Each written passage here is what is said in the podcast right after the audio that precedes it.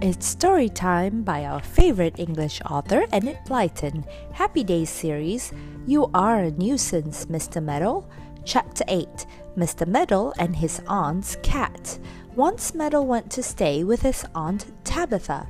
He quite liked her because she could make the most delicious chocolate puddings, and when she was in a good temper, she used to make ice creams that were almost too good to be true. But what Meddle didn't like was his aunt's cat Cinders. Cinders was a big black cat with twenty sharp claws and whiskers that stuck out straight from each side of his mouth. Cinders glares at me as if he simply hates me, Meddle complained. I'm not surprised, said Aunt Tabitha. You've trodden on his tail at least six times this morning.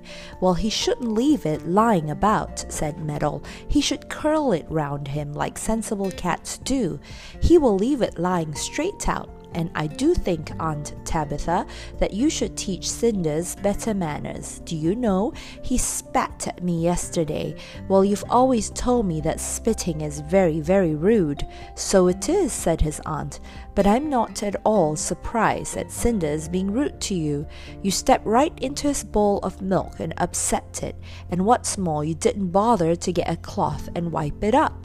Well, that would have been a waste, said Meddle. I didn't see why Cinders should lick up the milk off the floor himself instead of my wiping it up.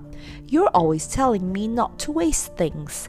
That's enough, said his aunt, and don't come complaining to me any more about Cinders' behavior. He doesn't complain about yours. Well, if Cinders dare to complain about me, I'll, I'll, I'll, began Meddle. You'll put him in the dustbin, I suppose said Aunt Tabitha crossly.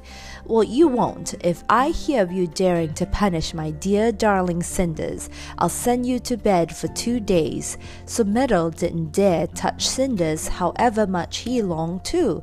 He just glared at him whenever he passed him, and Cinders glared back. Now Meddle's Aunt Tabitha was very good about collecting paper for recycling. She kept a big sack into which every single bit of waste paper was put, and when it was full, the dustman collected it. Meddle watched it getting fuller and fuller, and he was most interested in it. He put every bit of paper into it that he could. But Meddle, don't put in today's paper before I've even read it, said his aunt. And dear me, where is my writing pad? Surely to, to goodness you haven't put that in. Dear, dear, what a silly fellow you are. I don't know how I put up with you. One day the sack really was full. Meddle felt sure it could be tied up and sent away, so he went to get some string from his aunt. Whilst he was gone, the cat jumped up onto the sack and sniffed it. He always liked paper. It was soft and warm and made a lovely noise.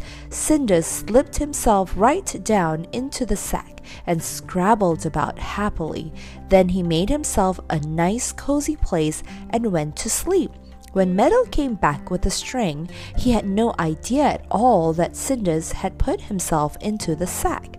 He tied up the neck firmly and then dragged the sack outside for the dustman to collect. Cinders woke up and felt most astonished at being dragged along like that. He stuck his claws out through the sack and scratched Meddle's hand. Ow, said Meddle in pain. There's something sharp in that sack. Aunt Tabitha must have put in her needle case by mistake or something. Horrid old sack. Meddle gave it a punch and the cat yelled. That gave Meddle such a fright that he dropped the sack in a hurry by the dustbin and fled indoors. Funny sort of sack, he thought as he bathed his bleeding hand. It scratches me and then yells. I'm glad it's going.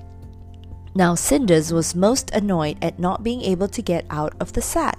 He jumped and scrabbled, he wriggled and struggled, he yelled and meowed, and made the sack sway about in the most alarming manner. When the lady next door came out into her yard, she was most astonished to see the sack behaving like this. She watched it in surprise. The dustman came to collect it after a while, and the lady called to him, You be careful of that sack It's alive. Ha ha, funny joke, said the dustman and hoisted the sack onto his shoulder. That was too much for Cinders. He let out a yowl like a siren going off and dug all twenty claws through the sack into the dustman's shoulder. The man gave a yelp of surprise and dropped the sack. Cinders leapt about inside it, and the sack jumped here and there in a most surprising manner. Well, I never saw a sack behaving like that before, said the dustman, scratching his head yowling and scratching and jumping. I'll complain to the lady. I can't collect a sack that behaves like that. So he knocked at the kitchen door and complained bitterly to Aunt Tabitha. She was most surprised. But it's only a sack full of paper, she said. I know, because I saw every bit of paper that was put into it. Come, come, my man, don't be silly. Meow, meow, said the sack, and did a few jumps round the yard. There you are, said the dustman. You had better undo your sack, lady, and see what's the matter with it. It's my belief there's a tiger or a lion inside. What nonsense, said Aunt Tabitha. He fetched a knife and cut the string at the neck. Out jumped Cinders with another yowl, and a mass of bits of paper flew out after him. The dustman ran out of the back gate and didn't come back. The neighbor flew into her kitchen and slammed the door. Why, it's Cinders, cried Aunt Tabitha in surprise. My dear darling Cinders.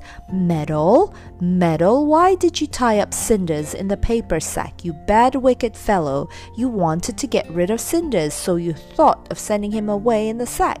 Oh, wait till I get you. I'll put you into a sack, so I will. Poor Meddle. He was well scolded by his aunt and then he had to go to bed for two days. His Aunt Tabitha simply would not believe that he didn't know Cinders was in the sack. Meddle wouldn't have minded staying in bed at all, for he was a lazy fellow, but Cinders would sit on his window sill and wash himself all the time. In between his washing, he glared at Meddle out of his bright green eyes, and I daren't even throw my toothbrush at him, groaned Meddle. Go away, Cinders, you nasty glaring cat. Go away. I really will put you into a sack if you don't. Meow, yow, wow, said Cinders quite clearly. It really was rather hard luck for poor old Meddle, wasn't it? End of chapter.